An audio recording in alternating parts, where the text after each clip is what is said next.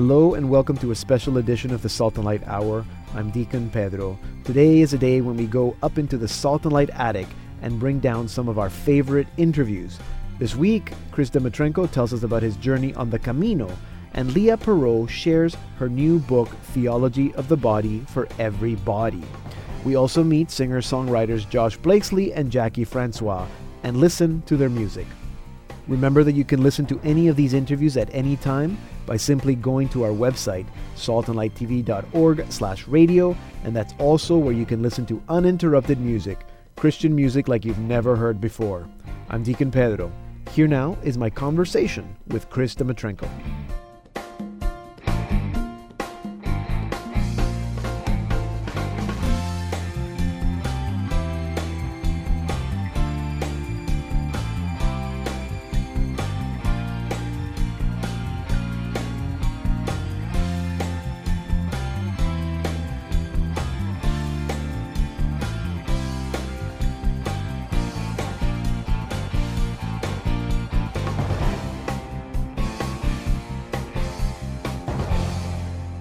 The Camino de Santiago, or the Way of St. James, commonly known as just the Camino, is a pilgrimage route across northern Spain to the Cathedral of Santiago de Compostela in Galicia, in Spain. Tradition holds that this is where the remains of the Apostle James are buried.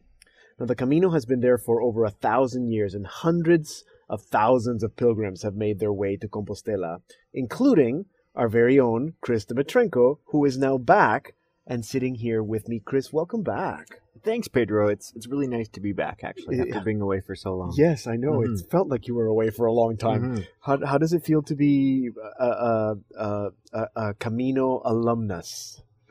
Well, it's uh, I I'm definitely filled with with thankfulness um, because there are many things that can go wrong during the Camino Yes. in terms of uh, people having um, health problems, people having problems with their feet, Mhm. um, and and also just so many people who simply are not in a position where they uh, are able to leave for for six weeks to be able to do this. You know, if Right. you've got you know small children at home or Yeah. or other responsibilities. So I'm just really grateful that I was able to do it. Yeah, good. Now, so I said northern Spain, but I know that there are different. There are s- a, cou- a few different routes, and you started. You started in France, didn't you? I did, yeah. I did the. Uh, it's called the Camino Frances, and it's the most popular route.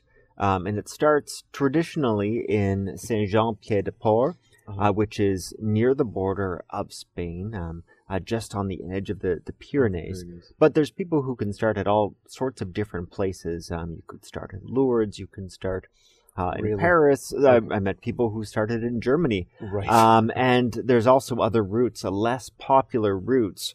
Um, there's called the, Camino del Norte, which which goes basically uh, hugs the coast, the northern coast of Spain.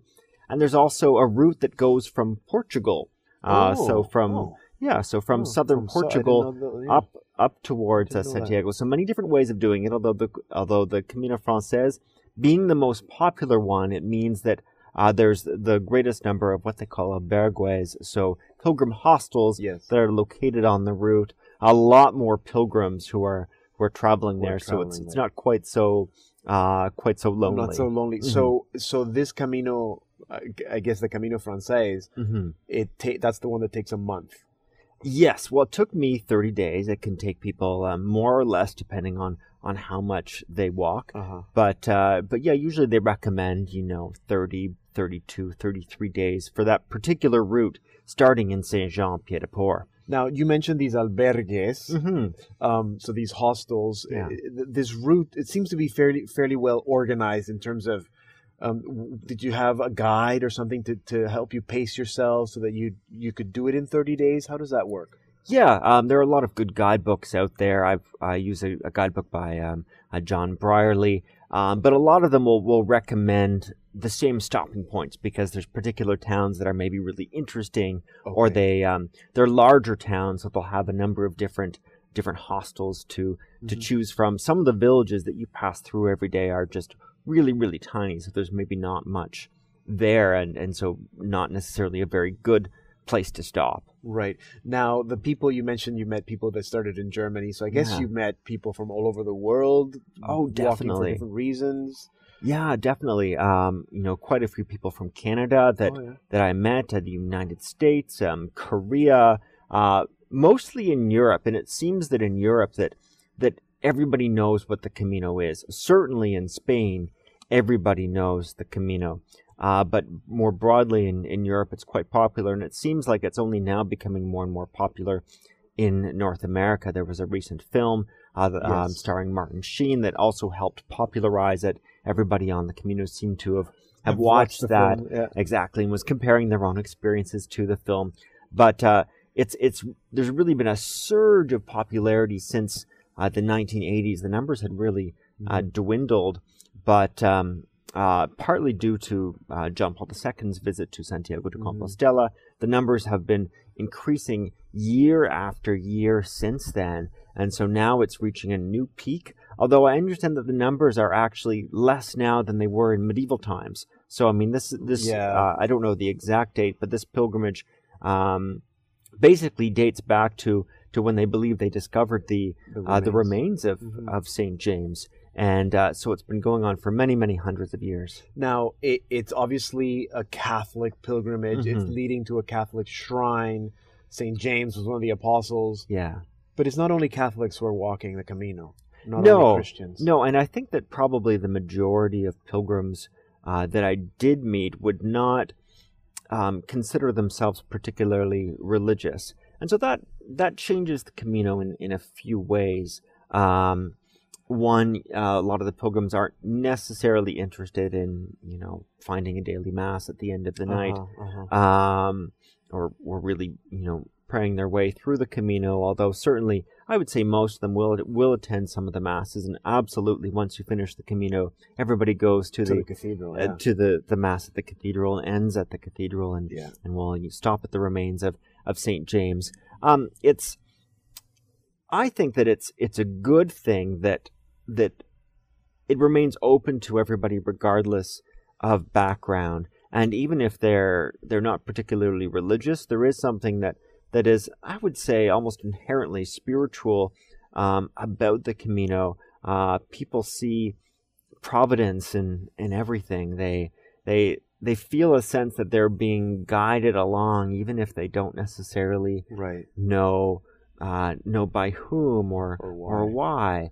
And just the fact that you are walking, um, you know, for me in, in the route that I did, you know, I'd say probably on average between, um, you know, 25 to 30 kilometers a day.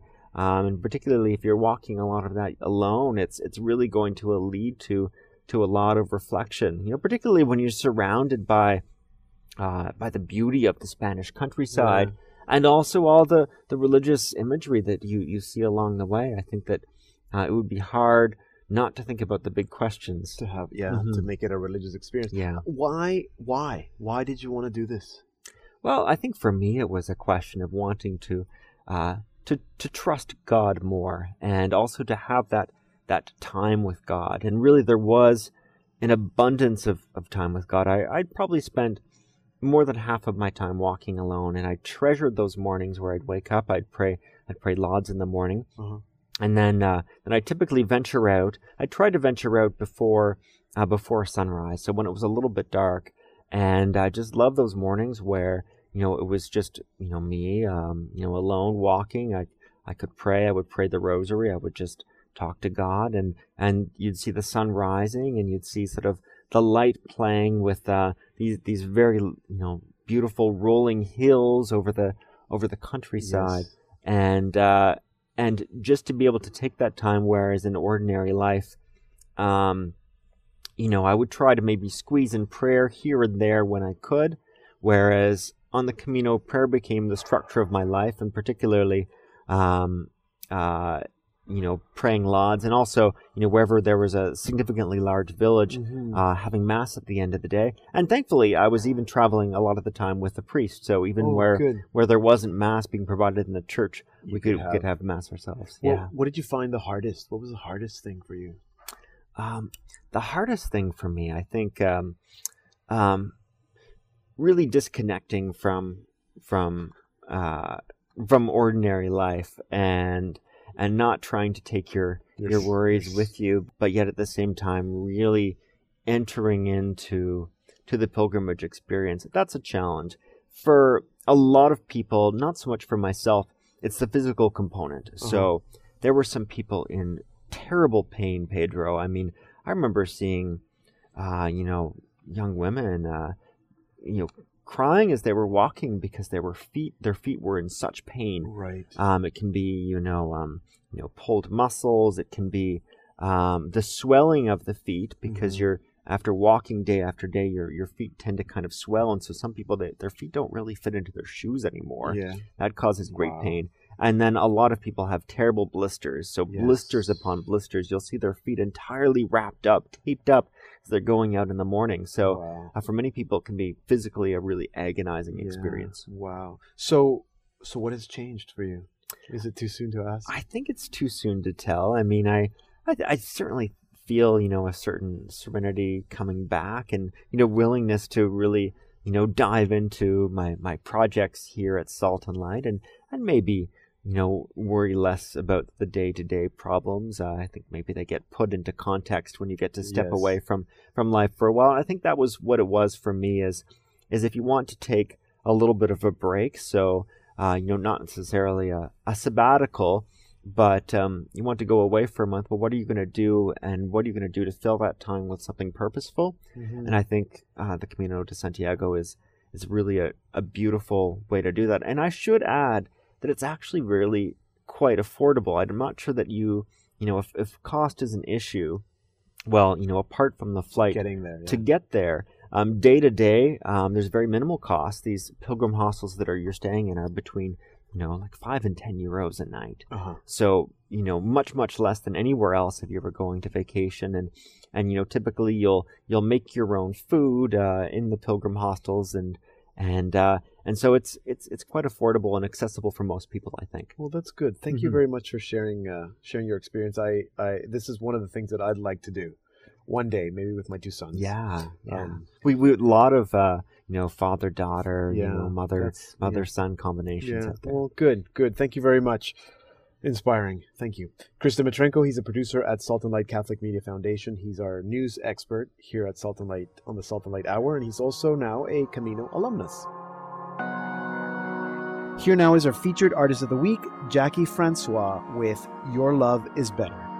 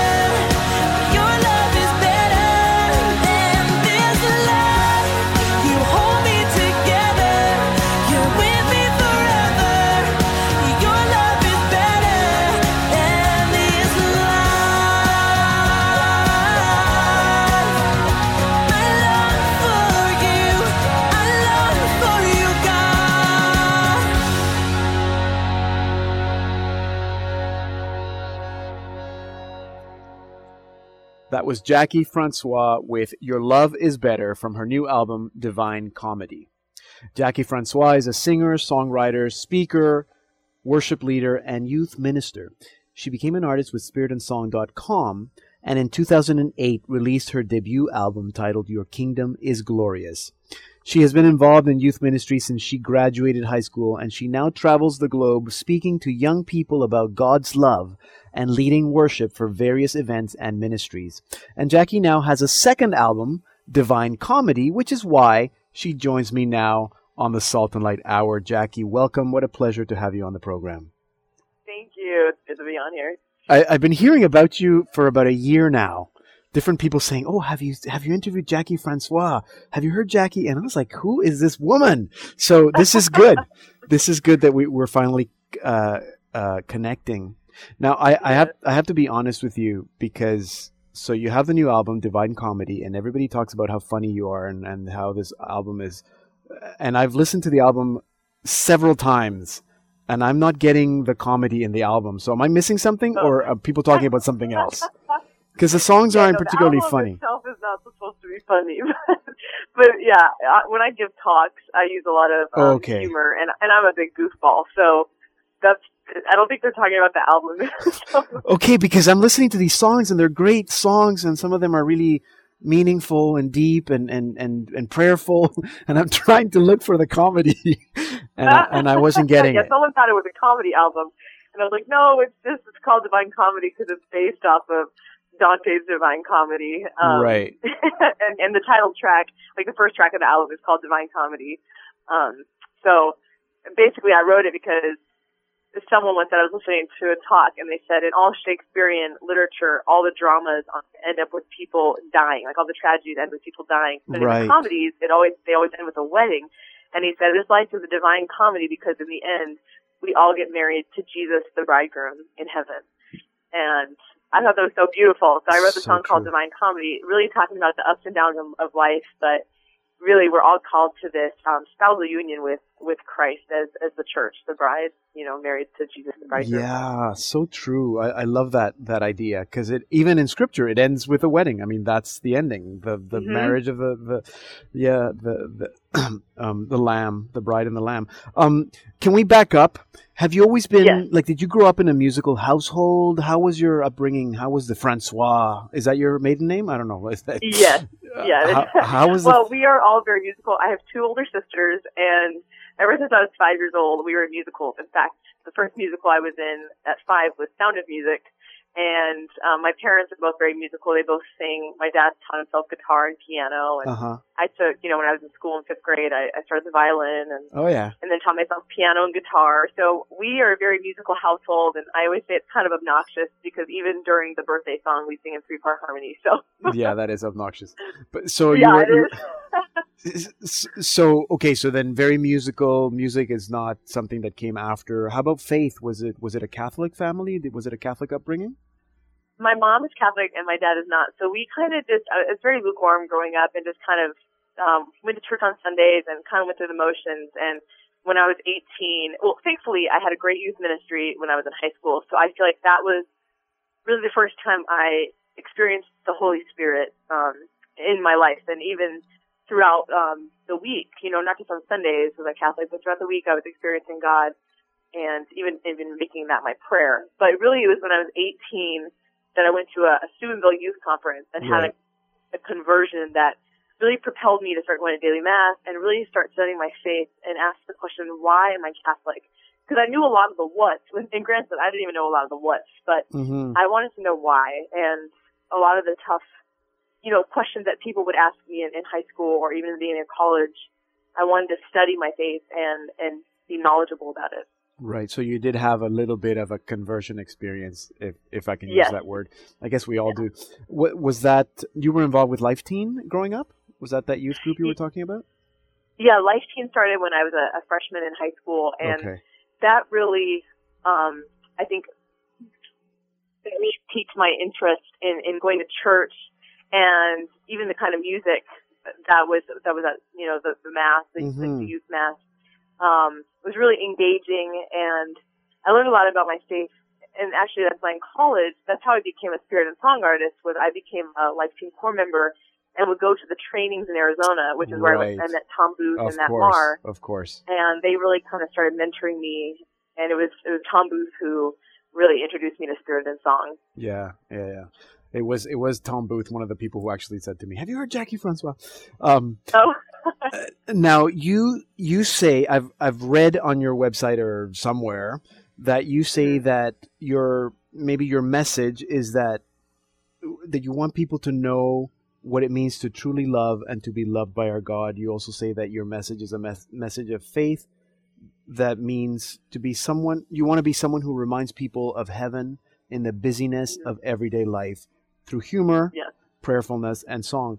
Uh, Why why are those I don't want to pinpoint and pinhole you and say that that's all the only things you talk about, but why would you say Mhm. that that is kind of the, the focus of your message?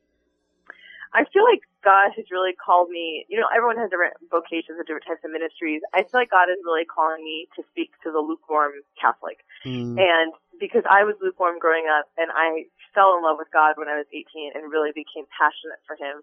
And so I want, especially young people, um, to know really that lukewarm is, is not an option. Like He, God would rather us be hot or cold than to be lukewarm. yes. And, and to also show that the beauty of being passionately in love with God, that our faith is not just about a bunch of rules and principles, but it's about a relationship um, with Jesus. And that when we're in that relationship, He just gives us so much peace and so much joy. And it's going to be tough. You know, we're going to be persecuted and uh, mocked and made fun of, hmm but it's it's worth it. You know, heaven heaven is worth it. Um, running the race and, and persevering in this life. Yeah, for sure. Now you're busy. I know that you were just in Miami for the JP2 International Film Festival on November 13th. You're going to be in Atlanta, Georgia. November 15th, Mhm. San Diego, California. November 16th, El Paso, Texas. And then November Yeah. 28th, you're back in Florida for NCCYM. You're busy. Mhm. Is this uh, this is your life? Yes. Um, five years ago, I, I was a youth minister, and when Spirit and Song signed me to be an artist, um, I, I was really praying about it and felt like God was calling me to be a full time traveling speaker and worship leader. And it's really grew. I said, Lord, if this is what you were calling me to, I know you will provide opportunities to serve.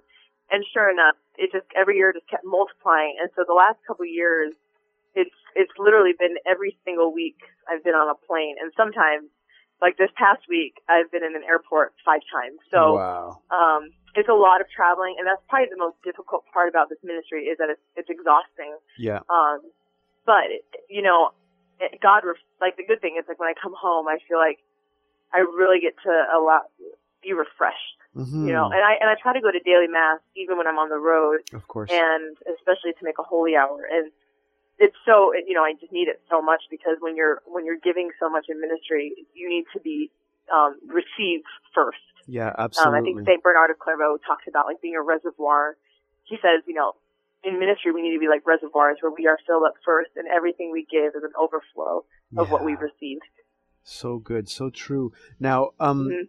this album just came out. Are you, are you already working on the next one? What are your plans for the Year of Faith? Anything new coming up? Well i've been thinking i have like four album ideas Oh, in the future.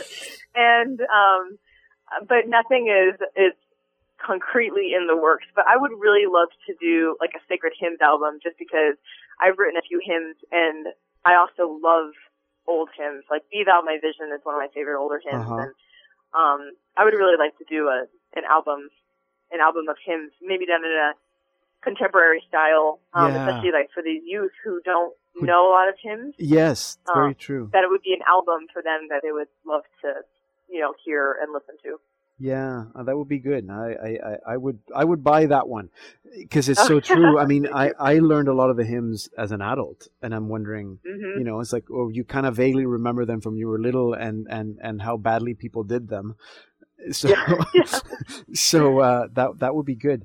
Um, Jackie, that's all the time we have, but it's been really good meeting you, um, listening to your music. I, I hope that our listeners are just as excited as I am and uh, that they can continue to follow you and maybe even meet you in, in your travels. Thank you. It's nice meeting you as well.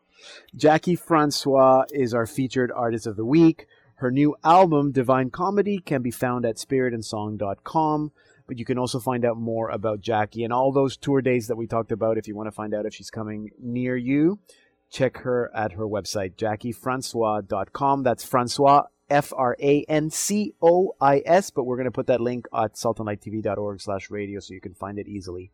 JackieFrancois.com. You can also look her up on Facebook, uh, YouTube, and Twitter. And here now is Jackie with the title track of her album, Divine Comedy.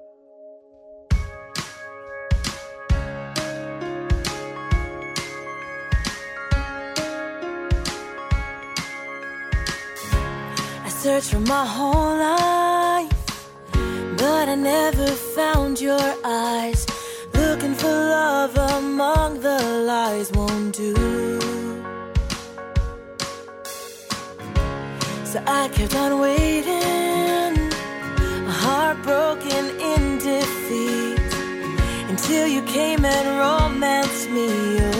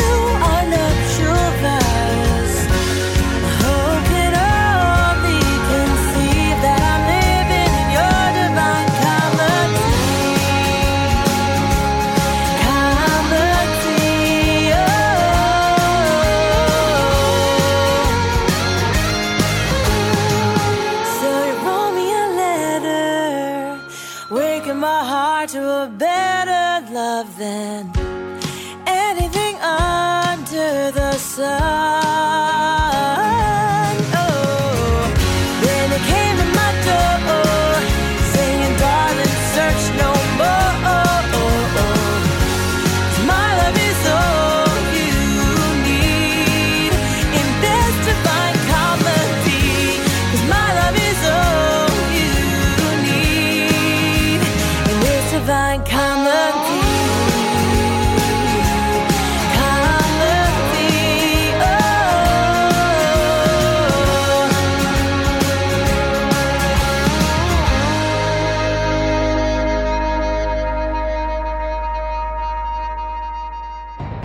listening to a special edition of the Salt and Light Hour. I'm Deacon Pedro. Check out our website at saltandlighttv.org slash radio. Hello and welcome to the Salt and Light Hour Part 2. I'm Deacon Pedro. In the early 1980s, Pope John Paul II offered a series of reflections at his Wednesday general audiences, which has come to be known as the theology of the body. It is a wealth of wisdom about the human person, relationships, marriage, and sexuality. Theology of the Body for Everybody, Theology of the Body for Everybody, is a new book that is rooted in these reflections and presupposes that each one of us is called to be a disciple at every stage of our lives and that our bodies are essential to responding to God's call throughout our lives.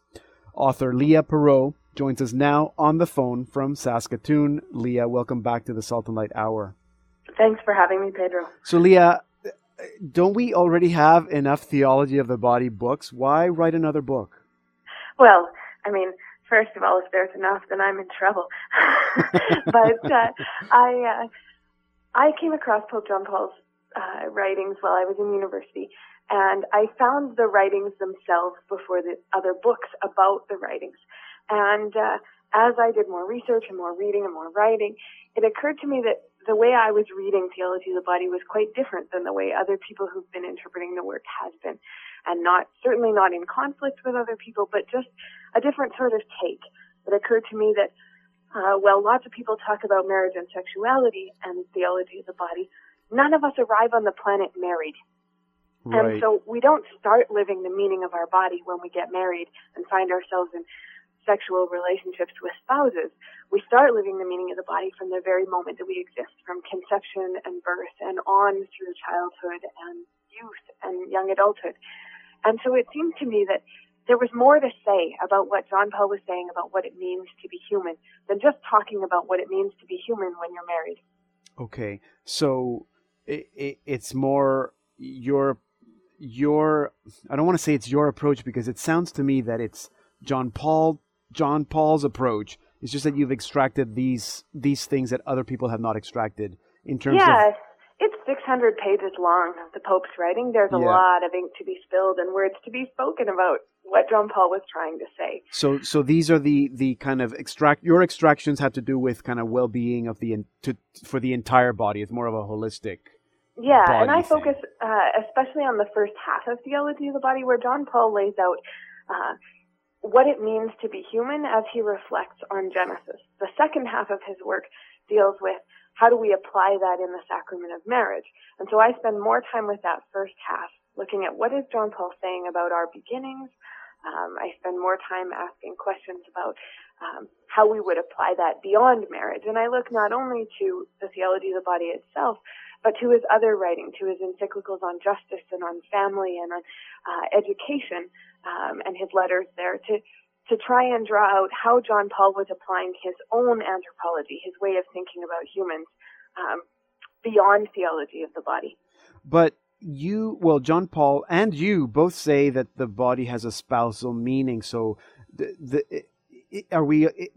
Is this whole body thing pointing into that to, to that in terms of the spousal meaning of the body, or This John Paul takes that because he because Jesus in Matthew 19 says uh, to the Pharisees who ask why Moses let them get divorced, and Jesus says they shouldn't do that. Mhm. Um, Jesus says, well, from the beginning it was not so.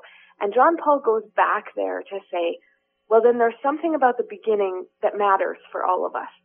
And John Paul locates the meaning of the body in the way that Adam and Eve recognize themselves in each other and God in each other. Mhm. And so John Paul says that marriage is the primordial first sacrament yes, in as much as it is the first time in human history that we recognize God present in the other. So it's not the first sacrament in history. In fact, it wasn't until the 12th century that marriage was declared a sacrament Yeah. in the Catholic Church. yeah, It, what John Paul is saying is that the experience of, of human love is the first sign in our own experience of what we were created for, for self-giving love. Of course, the most profound spousal gift that has ever been given by any person in history was Jesus' dying on the cross.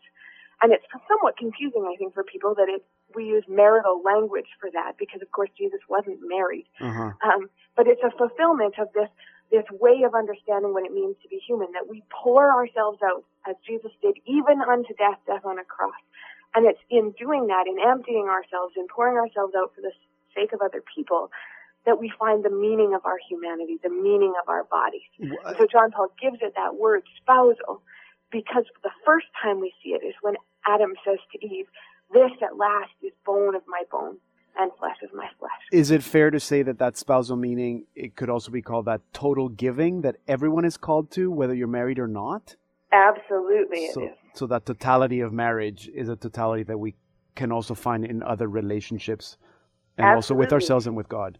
And and most of us, I mean, unless you do find yourself on the planet married right from the beginning, the first time we do that, you know, is often in the first days of our lives, right? The first the first smiles we offer to our parents when we realize that that in offering a smile we bring joy to other people.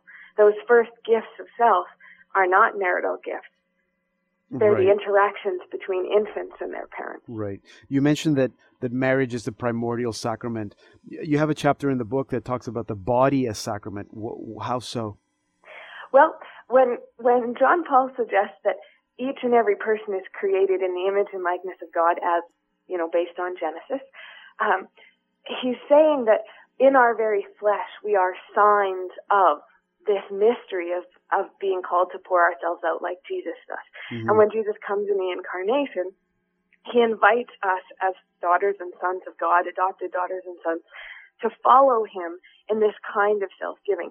And so, um, the idea is that our, our very bodies become visible signs of the divine present in the world, which is what Genesis means when it says we're created in the image and likeness of God. Right. So it's kind of a scary idea. The idea that every moment we live in the bodies is an opportunity for us to express, to make visible what is invisible, God in the world. Mhm. Um, many saints have touched on this when, when they say things like, God has no hands and feet but yours, Right. right?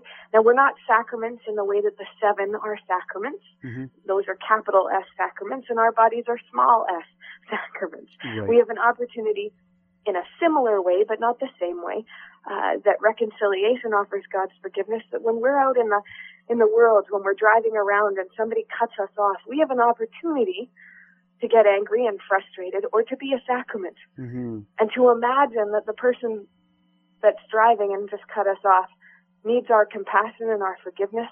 That instead of waving a, a certain finger at them, we might wave a little hello and a, and mouth a "It's okay, Yeah. have a good day." Um, you know, we those are the moments that we have a chance to communicate a little bit of God's grace and Yeah. God's forgiveness and God's mercy to the world that we live in. It sounds it's it sounds fascinating. Maybe for some people a little complicated, but I encourage people to get the book because for so long people take the theology of the body as as, as a manual on sexual ethics, and it's not that. So maybe just in closing, Leah, who is this book for? I know it's for everybody, but how do you hope people are going to use the book? Yeah, well, I mean, I've had really, really varied interest in the book and in the speaking that I do on the book, and uh, there seem to be a few key crowds. One is folks who've already been interested in theology of the body, but who have kind of exhausted all the studies and materials that are out there, and are saying, "How do I take this to the next step?" You know, um, for those folks, my book offers an opportunity to apply what they've maybe already learned for their own marriage and sex uh, understanding of Catholic sexual ethics. Um, and, and to take this book to an, a new place. But the book has also been finding an, an audience among people who've maybe been skeptical about the, the theology of the body, either Mhm. because they're not sure about the church's teaching or they've had run-ins with people who talk about theology of the body and it sounds like something they're not interested in. And uh, my book uh, really does, as you said at the beginning of the interview, focus on what does it mean to be a disciple who lives faith in and through our bodies. Right. Um, and so it's it's maybe a more approachable spot for Yeah. people who who haven't really had a chance to enter in. Yeah, no, so good. So I encourage people to go look it up. Uh, thank you, Leah. Uh, Thank you for sharing your insights and helping us understand JP2's insights a little better as well. Thank you so much, Pedro. Leah Perrault is the director of the pastoral services of the Diocese of Saskatoon. You can usually find her in church basements, classrooms, and retreat houses speaking about faith, life, and sexuality. She is the co author of How Far Can We Go and also the author of the new book, Theology of the Body for Every Body. Published by Novalis. You can learn more about Leah and her ministry, Tobias and Sarah Ministries, at Tobias and Sarah Ministries.com. Here now is our featured artist, Josh Blakesley, with his song At the Name.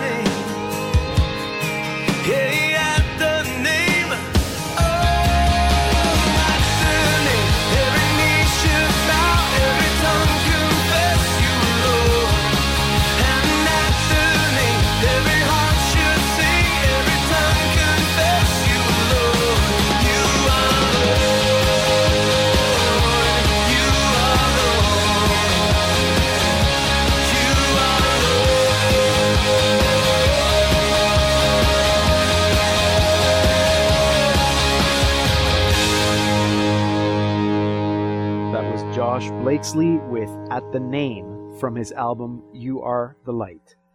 Like many Christian artists, Josh Blakesley's career began in high school. Josh was involved in a peer ministry team that showed him that the power of God can transform teens into lovers of Christ. And since then, he's been sold on Christ and has been using his music to glorify God. He has three albums Immersed, Waiting, and Free. And his latest album, You Are the Light, has just been released. And to tell us all about it, I am joined now by Josh on the phone from his home in Louisiana. Welcome to the program, Josh. Hey, thanks for having me.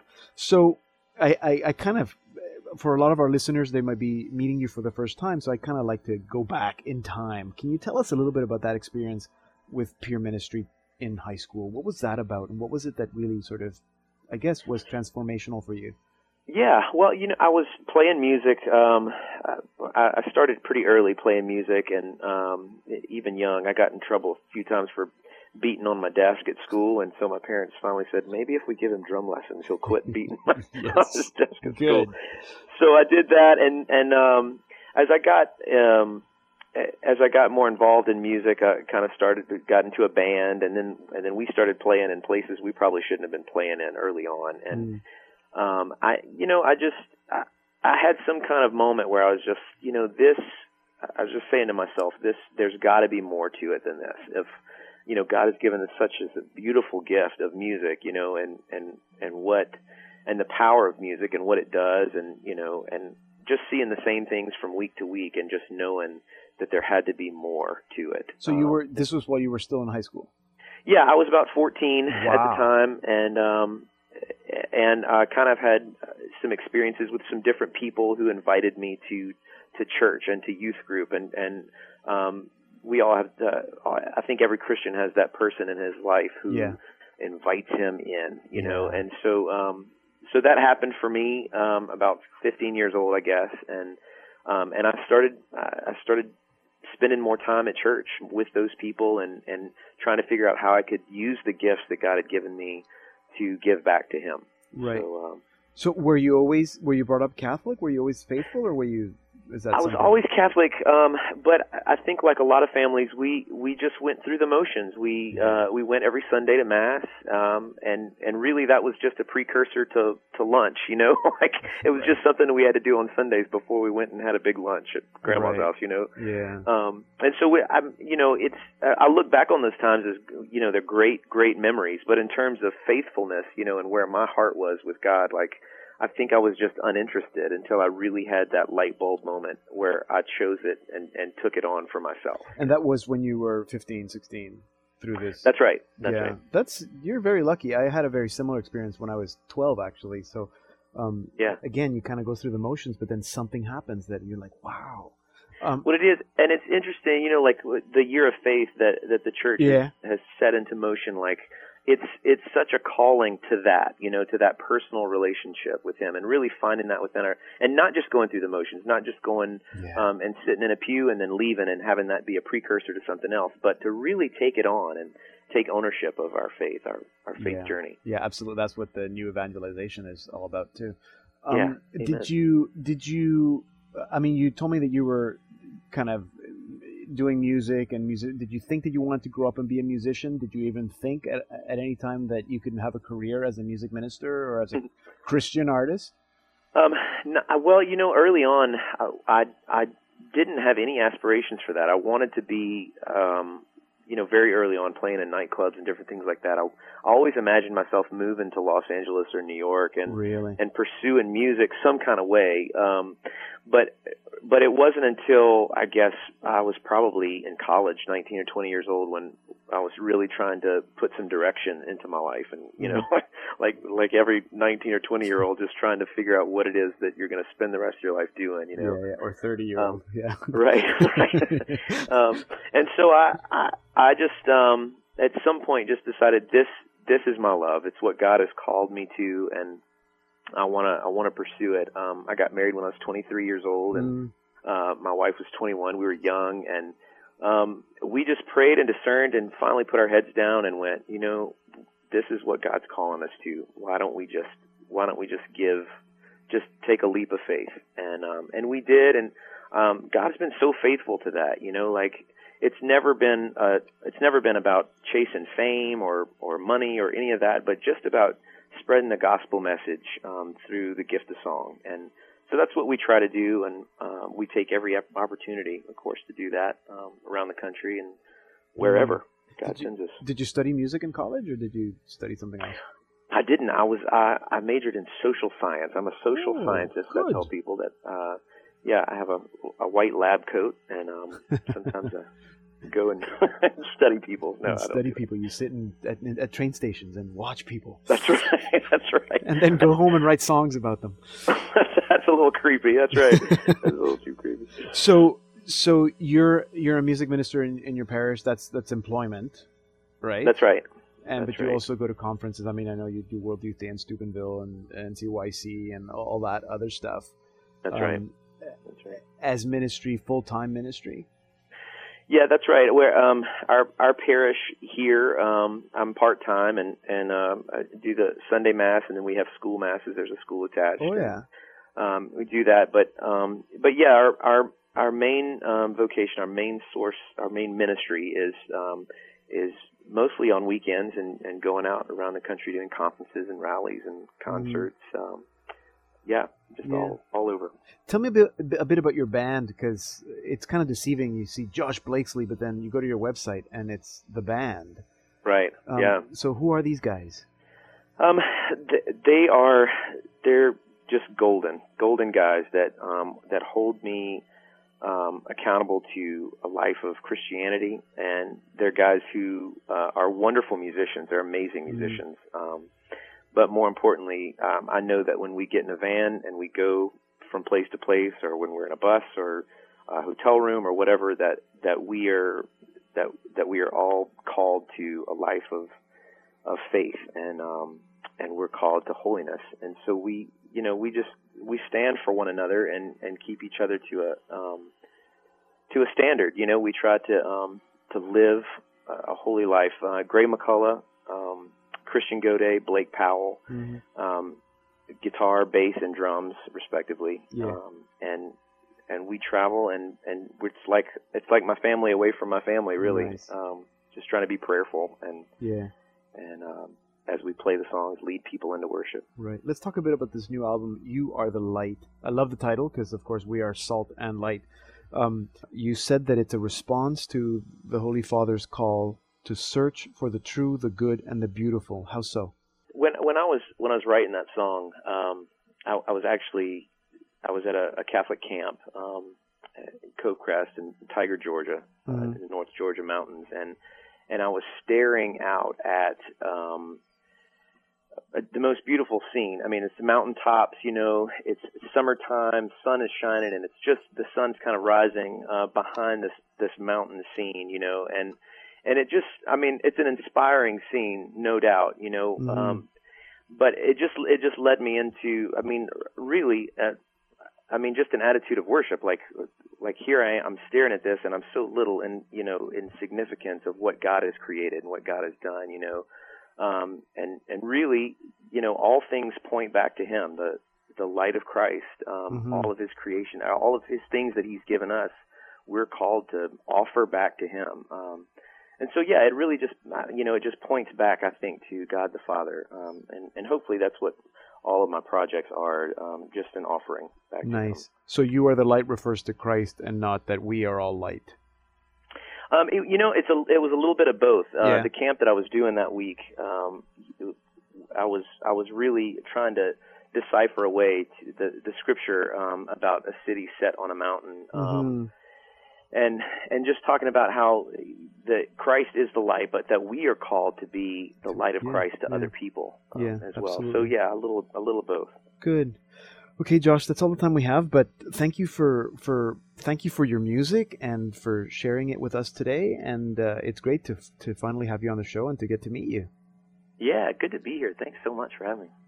Josh Blakesley's new album, You Are the Light, is available through Spirit and Song at spiritandsong.com. And you can also learn about Josh and his ministry at his website, joshblakesley.com.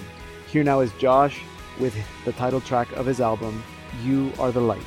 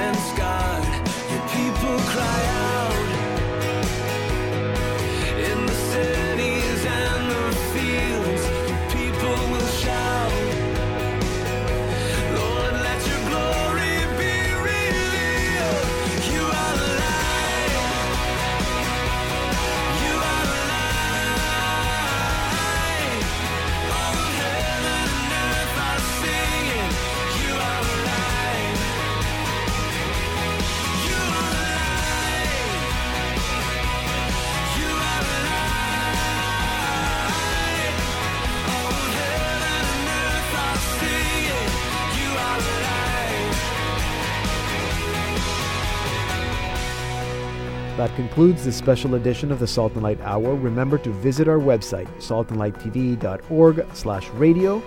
Thank you for listening. I'm Deacon Pedro.